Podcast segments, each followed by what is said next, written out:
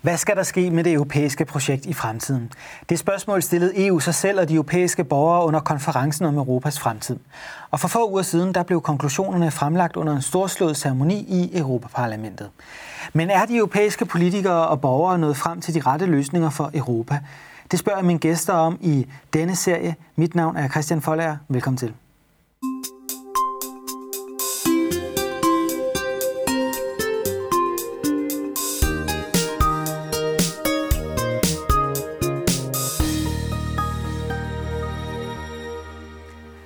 Også velkommen til dagens gæst, Morten Jarlbæk. Du er Ph.D. i statskundskab med fokus på europæisk politik, og så er du også skribent ved årsskriftet Kritik.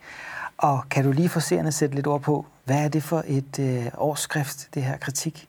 Ja, Årskrift og Kritik er et øh, tidsskrift for borgerlig og nok mest konservativ idé- og kulturdebat, som udkommer fysisk form en gang om året, og så har de et masse på nettet. Mm.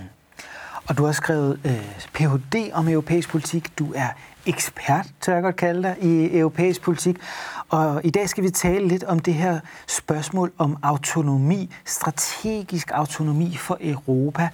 Det er sådan et begreb, der er begyndt at fylde rigtig meget i den politiske debat, både i Europaparlamentet og på den europæiske scene, i europæiske aviser og blandt europæiske politikere. Hvad er det egentlig, det går ud på, det her med strategisk autonomi? Øh, det går ud på to ting. Øh, det går ud på, at øh, EU har nogle egne særskilte øh, strategiske, måske geostrategiske interesser. Øh, for eksempel i Afrika, som andre lande grundlæggende set er lidt ligeglade med. Altså amerikanerne er ikke så interesserede, eller relativt ligeglade med øh, migrationsstrømme fra Afrika og op i Sydeuropa. Det har vi i Europa en lidt anden interesse for. Det er den ene ting. Den anden ting er, at det handler om øh, et, et økonomiske sektorer, som er udsatte, så at sige. Ikke? Altså, at vi har, øh, har vi nu lagt alle vores øh, æg i den kinesiske kur og lader alting blive produceret derovre, så er vi jo mere sårbare, hvis kineserne øh, synes, at de ikke vil handle med os mere, eller bare hvis der sker nogle ting derovre, som ikke er så øh, hensigtsmæssige. Altså for eksempel når øh, en meget, meget stor andel af alle verdens mikrochips bliver produceret på én fabrik i Kina, og den øh, fabrik så brænder. Øh, hvordan stiller det så øh, for eksempel de europæiske bilproducenter, som jo altså, eller elektronikproducenter i det bredere forstand, som skal bruge de her mikrochips? Øh, der har man så en, en altså strategisk autonomi som, som et begreb for, hvis nu vi kan få hævet nogle af de vigtige ting ja. tilbage. Så det handler om at opnå en større grad af europæisk selvstændighed, ja. altså ikke at være så afhængig af andre aktører, både i økonomisk forstand og militært. Ja. ja. Så man i højere grad også kan tale med en europæisk stemme øh, på den internationale scene, og også sætte øh, kraft bag. Altså, fordi hvis man er meget afhængig af andre, så er det også svært at være uenig med dem. Mm. Ja. Øh, i forhold til øh, den nuværende situation i Europa, så vil mange nok også tænke på spørgsmålet om energi. Og det er jo også et af de spørgsmål, der bliver adresseret her på konferencen. Øh, de europæiske politikere og borgere er nået frem til, at man fra europæisk side skal altså reducere sin afhængighed af tredje lande eller andre aktører i forhold til energi. Kan man så egentlig det, bare sådan lige øh, fra europæisk side? Ja, det kan man sagtens. Ja. Øh, vi er meget afhængige af øh, import af gas og olie fra Rusland, øh, og har været det gennem mange år. Den øh, afhængighed er jo kun blevet større. Den afhængighed kan man så formindske ved at forsøge at diversificere øh, importen. Der er mange muligheder for det. Der er nogle olielande, som er, ligger andre steder, i Sydamerika, Mellemøsten, USA for den sags skyld. Og så er der import af gas fra andre steder i form af sådan noget øh, flydende naturgas. Det kræver nogle ret voldsomme investeringer øh, for at hente det ind. Øh, der er ganske få havne i Europa, der kan håndtere det, men det er muligt. Ja. Øh, så ja, det, det kan man godt. Øh, og så kunne man bygge nogle atomkraftværker, mm. så var man ligesom ud over og atomkraftværkerne især, det er jo noget, der så i virkeligheden kunne stå i Europa. Altså så vil vi være meget mere uafhængige, fordi de andre forslag her, det er jo så igen, at vi skal handle med, med lande, som så også kan afpresse os. Jo, jo, ingen tvivl det, men, men, men pointen er, at hvis du diversificerer det, så du ikke øh, handler ja. øh, kun med russerne, eller, ja. eller mest med russerne, men, men Mange også har... Altså. Så, så der er ikke så nemt at blive afpresset af en. Af en. Ja. Og det er vel det, vi ser nu med, med Rusland. Det er vel et eksempel så på, når man ikke har strategisk autonomi. Det er lige præcis. Man er så dybt afhængig af Rusland, at man, selvom de europæiske lande er modstandere af krigen, bekæmper krigen, har sanktioner mod Rusland, så har vi ikke indført øh, så hårde sanktioner i forhold til energiimporten. Nej, men, øh, og det er jo fordi, de europæiske lande er afhængige af det. Men der er den lille have ved det, at nu taler vi jo om strategisk autonomi for Europa, eller øh, ikke for Europa, for EU. Og de to ting er jo ikke nødvendigvis det samme. Det er ikke det samme, nødvendigvis, øh, Men det er jo ikke alle lande i EU, der er lige afhængige af russisk gas. Altså øh, stør, langt størstedelen af energiproduktionen i Litauen for eksempel, det sker fra vandkraft. Øh, og franskmændene har slet ikke samme import som russerne, og, og slet ikke på niveau med italienerne. Så der er meget store forskelle i de europæiske landes øh, tilgang til det her. Så nogle af dem havde allerede den strategiske autonomi, men har EU så som helhed? Øh, det har de nok ikke, hvis det er franskmænd, eller hvis det er tyskerne især, der, og i høj grad også italienerne i det her tilfælde, der skal bestemme. Og det er det jo ja, ofte. det er det ofte, ja. Man taler også om fra Europakommissionens side, at man skal have en geopolitisk øh, funktion fra, fra, fra, fra EU's side. Altså EU skal være en geopolitisk aktør.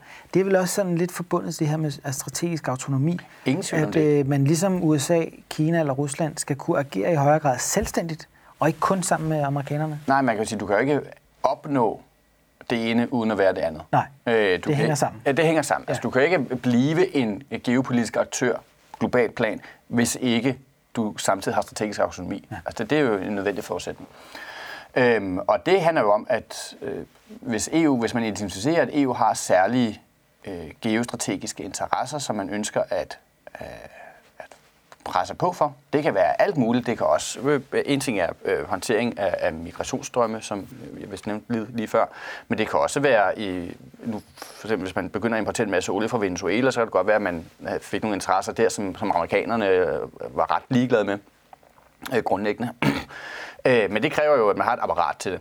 Mm. Og det kræver øh, investeringer, det kræver penge, og det kræver militær. Altså det er jo det, det handler om. Så den her ambition om at få et forstærket europæisk forsvarssamarbejde hænger faktisk også sammen med spørgsmålet om strategisk autonomi og være en geopolitisk aktør. Fordi hvis man skal have den uafhængighed, jamen, så skal man ligesom amerikanerne også kunne sætte hårdt mod hårdt, når nogen gør noget, vi ikke synes er i orden? Ja, men det er der ikke nogen som helst tvivl om. Altså man har i, i mange år, og måske i særlig grad i, i, i slutningen af 90'erne og begyndelsen af 0'erne, der, der var der rigtig meget snak om EU's soft power. Ja. Altså man, man anså, at EU kunne, kunne blive en geopolitisk aktør, øh, alene i kraft af vores gode forbillede. Ja. Øh, vores værdier, vores ja, demokratier. Præcis. Og, og, og, og der skulle man bruge sådan de handelspolitiske muskler til at sige, hvis du vil handle med os, så, øh, så skal du også begynde at, at være mere demokratisk og, og venlig og ram mod dyr og, og hvad man nu ellers måtte finde på. Øhm, og det er jo øh, rigtig fint, så længe der ikke er øh, det sted sammenstød, øh, eller så længe at øh, dem, vi handler med, er mere afhængige også, end vi er af dem. Og det er bare ikke altid tilfældet, og tilfældet energi er et rigtig godt eksempel på det. At der kunne vi øh, bruge nok så meget soft power, vi vil mod russerne. De er bare temmelig ligeglade, for de ved, at vi er mere afhængige af deres energi end, end den anden vej rundt. Så det er ikke helt forkert, når Europakommissionens formand Ursula von der Leyen siger, at europæerne skal lære at tale magtens sprog, at soft power, det er ikke nok i den verden, vi lever i. Vi har brug for hard power, siger hun. Men ja, hvis det er det, du ønsker at blive. Altså hvis du ønsker at blive en geopolitisk aktør, ja så, så skal du være, være det. Ja. Altså, du, du kan ikke gå ud og, og i et anarkisk verdenssystem tvinge folk til, til at synes og mene det, du synes, hvis ikke du vil til at slå dem oven i hovedet med en stor kæp. Så det er udfordringen for europæerne at lære at tale magtens sprog, og ligesom indstille sig på, at man måske også i høj grad skal have en realistisk udenrigspolitik, i stedet for den idealistiske udenrigspolitik, vi har haft i mange år. Ja, og nu den debat, den er, kan hurtigt blive meget, meget fortærsket, men ja, der er noget om det. I hvert fald så skal man være villig til at sige, at nogle gange så skal idealerne vige, fordi ja. vi skal være villige til at finde den, den store pind frem. Ja. Vi har et spørgsmål fra en seer i forhold til det her øh, om autonomi. Der bliver spurgt, kan de europæiske lande opnå strategisk autonomi i en globaliseret verden? Kan man egentlig overhovedet gøre det? Ja, altså på, i teorien kan man vel sagtens forestille ja. sig øh, øh, en europæisk enhed, som altså øh, økonomisk er der ikke noget vejen for det. Europa er jo øh, økonomisk fuldt ud på niveau med både Kina og USA. Ja. Øh, befolkningsmæssigt, i hvert fald med USA, ikke så meget med Kina. Øh, og, og hvis du lægger samtlige de europæiske landes militære midler sammen, så øh, opnår det altså også en ganske betragtelig omfang. Ja.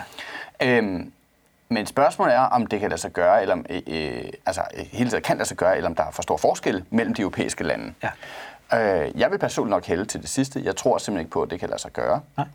Og derfor er det nok heller ikke nødvendigvis øh, den vej, man skal gå. Fordi der, forskellen er for store? Ja. Men det er, fordi der i hvert fald øh, generelt set bliver for store forskelle. Øhm, problemet med hele det her setup med at, at, at arbejde mod at opnå strategisk autonomi, det er for det første, så er det et begreb, som, som ikke rigtig kender nogen grænse. Altså, hvad, hvad, hvad skal der til, for at du har den autonomi? Det er jo et åbent spørgsmål. I den konference øh, der om Europas fremtid, der, der nævner de selv, at øh, det handler også om, om, om landbrug. Ja. Altså, vi skal ikke til at importere fødevarer. Øh, og det er jo, altså det kan man godt argumentere for, men pointen er, at så kan du hele tiden, og så nævnte jeg før mikrochips, ikke? så kan du blive ved med at finde på nye ting, som, som skal til, som du skal hive ind før det er. Øh, og der er, altså, den liste er uendelig, og der er man bare ikke nødvendigvis altid enige. Og desuden så er der bare store forskelle mellem landene. Ikke? Altså, øh, Frankrig og Tyskland har en anden tilgang til Rusland end Polen, og de baltiske lande har af helt åbenlyse geopolitiske årsager. Øh, og kan man blive enige der? Nej, der må den ene part nok vige lidt for den anden, ja. og det bliver nok ikke de baltiske lande, der, der får ret i sidste ende. Man kan også sige, at det kommer med en høj pris at opnå strategisk autonomi. Altså, vi handler i en globaliseret verden, og det sparer os også for en masse penge. Altså, vi bliver rigere af det.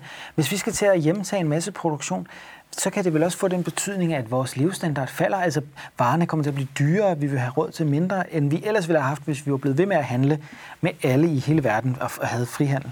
Jo, det kan man godt argumentere for. Øh, at det vil gå sådan. Ja. Altså, det er ligesom at sige, hvis du skal have en, en bedre forsikringsdækning, så stiger præmien. Det er jo, er jo lidt samme øh, ja. koncept her.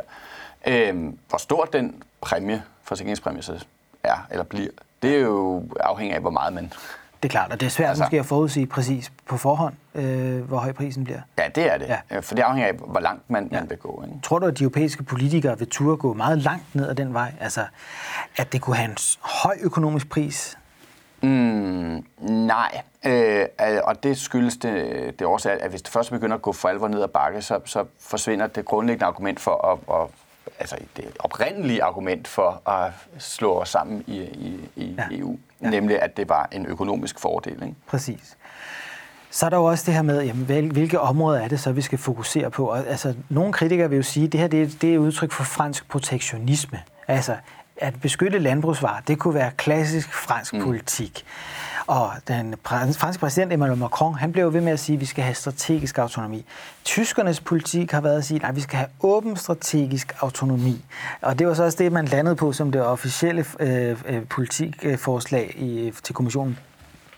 Altså, det er kun på udvalgte områder, og at man skal stadig handle. Og netop tyskerne tjener jo rigtig mange penge på at handle med for eksempel kineserne. Mm. Så der, på den måde er der vel også en splittelse internt i Europa om, hvad er det, man ønsker at opnå med det her?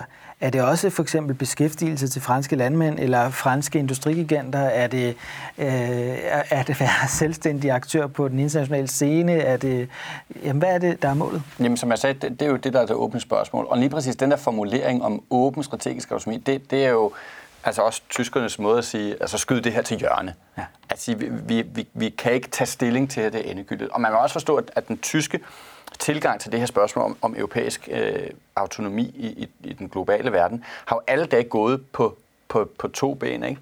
At man på den ene side sagde, vi skal øh, handle og, og blive ved med det og globalisere så meget og, som overhovedet muligt, øh, samtidig med, at vi holder døren åben for et stærkere militært samarbejde, hjemtagning og, og den måske mere franske tilgang til det. Man har aldrig helt rigtig øh, lagt sig øh, på den ene eller den anden retning. Og det er lidt det, man så bliver ved med at gøre. Holde begge døre øh, åbne her.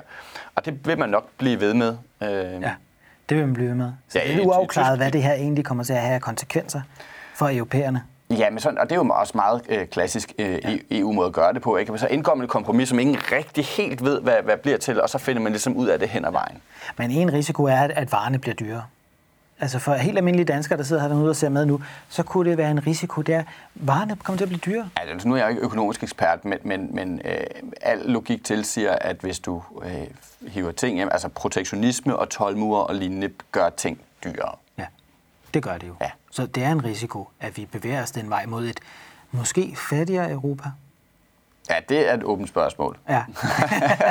måske så i hvert fald Europa, hvor, hvor det ikke går så meget ja. opad. Ja. Måske. Det ved jeg ikke. Men altså, hvis vi nu skulle sige sådan lidt overordnet, kan, kan det overhovedet lade sig gøre at opnå den selvstændighed? Fordi Europakommissionen har jo så lavet sådan en liste nu, hvor man så overvåger fra år til år, hvor afhængige er vi af omverdenen. Hvis man ser på sådan noget som medicin, det er jo næsten al medicin, der kommer fra Kina, og medicinaludstyr kommer fra Kina. Det kan godt være, at vi udvikler teknologien her, men det bliver produceret i udlandet. Øh, der er også noget som silikon, som indgår i alle de her chips, fuldstændig afhængig af øh, hvad det, sjældne jordarter, totalt afhængige af Kina. Det er nok lidt stor omvæltning, og så lige pludselig skulle kunne være selvforsynende med det hele. Ja, ja, og ikke mindst, nu nævnte du selv det der import af sjældne råstoffer, fordi vi ikke har dem selv. Altså, der er man per definition afhængig af nogle andre. Fuldstændig. Øh, så er kineserne, og så kan det være, at man i fremtiden ønsker, at man skal hente dem i Kongo i stedet for. Det er jo et diskussionspunkt, kan man sige. Ikke? Men, men, men du peger på det rigtige med, med, kan man blive enige?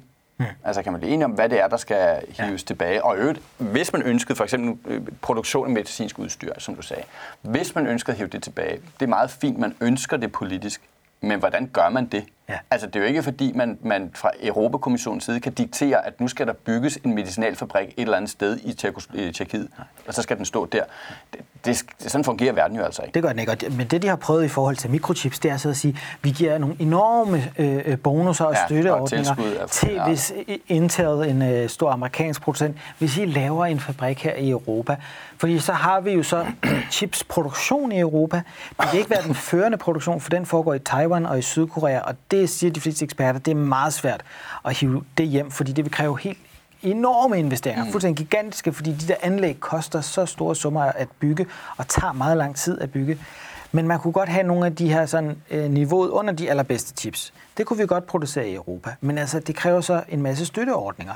Så det er vel også et spørgsmål om, at de europæiske borgere skal være villige til at ofre mange skattekroner på at få den her autonomi, som vi så ikke rigtig heller ved, hvad vi skal bruge til. Ja, men det, og det er jo rigtigt nok. Ja. Altså, som, jeg siger, som jeg sagde før, ikke, at, at det sekund, du begynder at, at lave øh, politik på den måde, hvor du udvælger noget særligt, som skal have støtte, så er det jo penge, som kan tages fra noget andet. Ikke? Ja. Og vi har så også et andet program, hvor vi har talt om det her med det europæiske forsvarssamarbejde. Det er jo også et spørgsmål, som har at gøre med strategisk autonomi. Der er kræfter i Europa, som mener, at vi ikke skal være så afhængige af amerikanerne militært. Er det de kræfter, som så også arbejder for nu et forstærket europæisk forsvarssamarbejde og potentielt en, det, man kalder EU her? Ja, jamen der er, et, tror jeg, et meget stærkt sammenfald mellem de ting. Ja. Altså hele ideen bag et forstærket europæisk samarbejde, øh, forsvarssamarbejde og en, en, en bevægelse i retning af flere militære muskler til på, på EU-niveau i, i et eller andet omfang, øh, hvordan det så bliver defineret og, og, og udført, øh, hænger jo sammen med et ønske om at kunne bruge de ting, uden at skulle spørge amerikanerne. Og, og nu nævnte du selv, at Macron har, har nævnt det her spørgsmål om strategisk autonomi et, et utal af gang. Og det er jo fordi, man ønsker fra fransk side, at vi skal kunne tage beslutninger også af militær art, uden at skulle spørge Washington om lov. Ja, og det er jo også sådan, at at amerikanerne, de kan sige, de støtter jo, at man har et europæisk forsvarssamarbejde. De støtter også et forstærket europæisk forsvarssamarbejde, men kun så længe det kan supplere NATO. Ja, men det vil også være meget... Altså, man kan ikke forestille sig, den, altså være fjollet og forestille sig den modsatte situation, hvor amerikanerne i årtier har sagt til europæerne, nu må I altså tage jer sammen og bruge nogle flere penge på jeres forsvar, fordi I er alt for afhængige af os i forhold til jer, jeres øh, grænser og, og, og, og, og jeres forsvarsstørrelse. Hmm. Altså, det har vi jo fået at vide mere end en gang ja. gennem de sidste 25 år. Det må man sige. Og når vi så endelig gør noget ved det, ja. så vil det være meget underligt, hvis amerikanerne siger, nej, det kan vi ikke lide. Ja. At den, men, men, det, men de har men også de, en grænse. De har, men de har en grænse. De siger jo, det må ikke blive en trussel mod NATO. Nej, og, men, og, men Macron han siger jo, at vi skal have en EU her, for os at bruge den mod amerikanerne. Det er jo det, som strategisk autonomi handler om for ham. Ja, i teorien. At vi skal også være uafhængige af amerikanerne. Ja, og, og det handler om, at man i NATO, der har du en, en, en operativ ledelse, en fælles operativ ledelse. Øh, og det har du ikke i EU. Men det er jo det, man i et vist omfang ønsker. Ja, altså, det vil man gerne have. Øh, og, og det, hvis, hvis øh, det bliver bygget, altså, så er, er det europæiske forsvarssamarbejde jo en konkurrent til ja. NATO i et eller andet omfang. Så der er en trussel faktisk, eller en, en, trussel, en risiko for, at det europæiske forsvarssamarbejde bliver en konkurrent til NATO? Jamen, ja, og den risiko er jo helt åbenlyst, fordi der er jo nogen, der helt eksplicit ønsker det ja. og arbejder for det. Ja. Altså, så, så jo, det er der da. Men kan de europæiske lande så blive enige om, hvordan det militære samarbejde skal bruges i forhold til strategisk autonomi? Nej, og det er så vi tilbage ved definitionen af, hvad, hvad, hvad der skal til. Ja. hvad er det for nogle punkter, hvor man skal sende soldaterne For det er vel ikke de her militære operationer i Afrika, der har at gøre med vores strategiske autonomi? Nej, men det er jo netop det, man bruger den strategiske ja. autonomi til. Det er at kunne sende for eksempel soldater til Afrika, fordi det er amerikanerne jo altså ret ligeglade med. Ja. Øh, og det er jo netop det, man så ønsker måske at have væsentligt større muligheder for Ja, ja. Øh, i fremtiden. Det vil man gerne, men det er ikke en kerneeuropæisk interesse på samme måde som for eksempel det, konflikten med russerne, øh, konflikten nej. med kineserne. Mm, nej, det er det ikke. Altså, Nej. der, det, det er i særlig grad uafhængigt fra kineserne ja. og, og russerne, der bærer det. Men man må heller ikke ændre på, at, at øh, hvis der pludselig står øh, en million mennesker og banker på døren ind til Tyskland igen, så kan det Ja. hurtigt blive Ja. et, et stort emne en gang til. Ja, men kunne man for, hvad er det for scenarier, man kunne forestille sig, hvor europæerne skulle kunne handle selvstændigt fra amerikanerne? Altså, hvad, hvor er det, vi er uenige med dem, eller kunne blive uenige med dem? Øhm, det er jo øh, for eksempel i, i, i forhold til håndtering af Kina. Ja. Og der må man sige, at amerikanerne har en øh, måske noget mere konfrontatorisk linje over for kineserne, øh, en mindre tolerant linje, kunne man også kalde det, ja. øh, end den, som europæerne, øh, måske i særlig grad øh, lande som, som Tyskland, i særdeleshed har lagt for dagen. Og der kunne man godt forestille sig øh, en, en forskel. Øh, og igen nu også øh, håndtering af russerne. Ikke? Altså, øh, i, I Ukraine i dag, der er fra russisk og fransk side, der ønsker man at forhandle og finde en løsning, og for amerikanerne er sådan lidt mere, der skal sendes nogle våben ind, og de der russer, ja. de skal skubbes tilbage.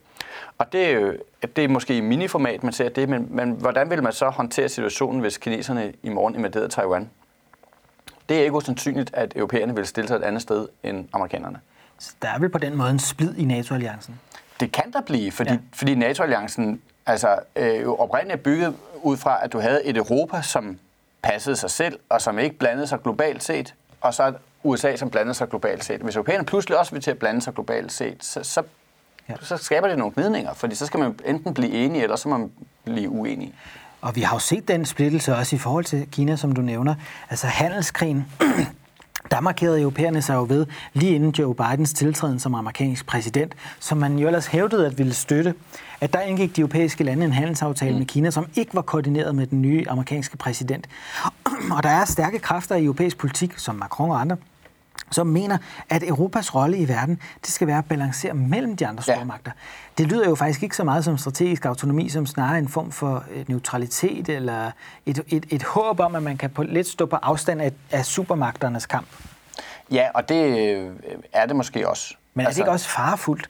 Altså Jo. at ikke at vælge side, det kan jo hurtigt også blive Det er en det. trussel for en, fordi så er det, da det i at de andre grad. bliver sure på det. Er det, i den grad. Øh, altså, jo, det er der forbundet ja. med, med ikke ubetydelige risici. Ja. Øhm, fordi igen, hvordan forholder man sig så altså, i Ukraine nu øh, og på lang sigt? Hvordan forholder man sig til, til Kina nu og på lang sigt, hvis man hele tiden ønsker at skulle på den ene side på den anden side? Ikke? Ja. Og det betyder så også, øh, hvis, altså nu lidt øh, med det lange perspektiv på, ikke? Men, men hvis den splittelse bliver så akut, hvis man insisterer på i Europa hele tiden at sige på den ene side på den anden side, også over for amerikanerne, så på et eller andet tidspunkt, så har amerikanerne vel et mæthedspunkt og siger, at det er fint, men så, Så kommer vi ikke at beskytte. så kommer vi ikke at beskytte ham mere. Ikke? Og det kunne vel så også tale for, at den europæiske ambition om et forstærket forsvarssamarbejde handler om at bygge et meget stærkt forsvarssamarbejde. Ingen Hvis, hvis vi risikerer, at amerikanerne Ingen forlader det. os, jamen så skal vi vel også Men kunne forsvare os det selv. er jo lige præcis det, jeg sagde, at de to ting hænger sammen. De hænger altså, du sammen. kan ikke have Nej. strategisk autonomi og blive en geopolitisk aktør, hvis ikke du har de militære ja. kræfter til rådighed. Og det har man ikke på EU-plan i tilstrækkelig grad, mener ja. nogen. Så det, som egentlig lyder meget teknisk og nørdet, strategisk autonomi, handler faktisk om et meget større spørgsmål om Europas placering i en ny verdensorden i det 21. århundrede. Og hvor der altså er en udvikling i gang, der kunne betyde, at vi bliver afkoblet fra amerikanerne. Ja, og, eller i hvert fald skubbet længere væk fra dem, Ja. ja. end, end, end vi er i dag. Og det er jo også en, udvikling, som amerikanerne selv, altså det, er- den er de ikke nødvendigvis fjendske overfor. Altså fordi det, I hvert fald ikke de amerikanske vælgere. Nej, nej. De har jo også et ønske om at trække sig fra Ja, verden. præcis, præcis. Øh, og de har jo også nogle gange øh, valgt præsidenter, som har udtalt den slags ting ja. ganske tydeligt. Så det er jo ikke, fordi de de er presset der. Så, så hvis vi samtidig så øh, står kimene til, til, at man går hver sin vej, øh, så vil den effekt bare blive større. Ikke? Altså, hvis man skal holde fast i transatlantiske øh, forhold og, og blive ved med at, at have gavn af amerikanerne på den måde, som vi har haft gavn af dem de sidste her 70 år, øh, så er det i høj grad op til os at sørge for det. For det er os, der har en interesse i at holde dem her. Ja. Det er ikke dem. Nej. Så der er faktisk et stort spørgsmål øh, her omkring fremtiden for Europa, og hvor vi placerer os. Og det er jo spændende så at se, om amerikanerne trækker sig, eller vi trækker os først. Jeg vil sige tusind tak, fordi du kom her, morgen og tog øh, snakken. Og tak til alle jer, der så med derhjemme. Husk, at vi snart er tilbage med et nyt afsnit om Europas fremtid. Vi ses.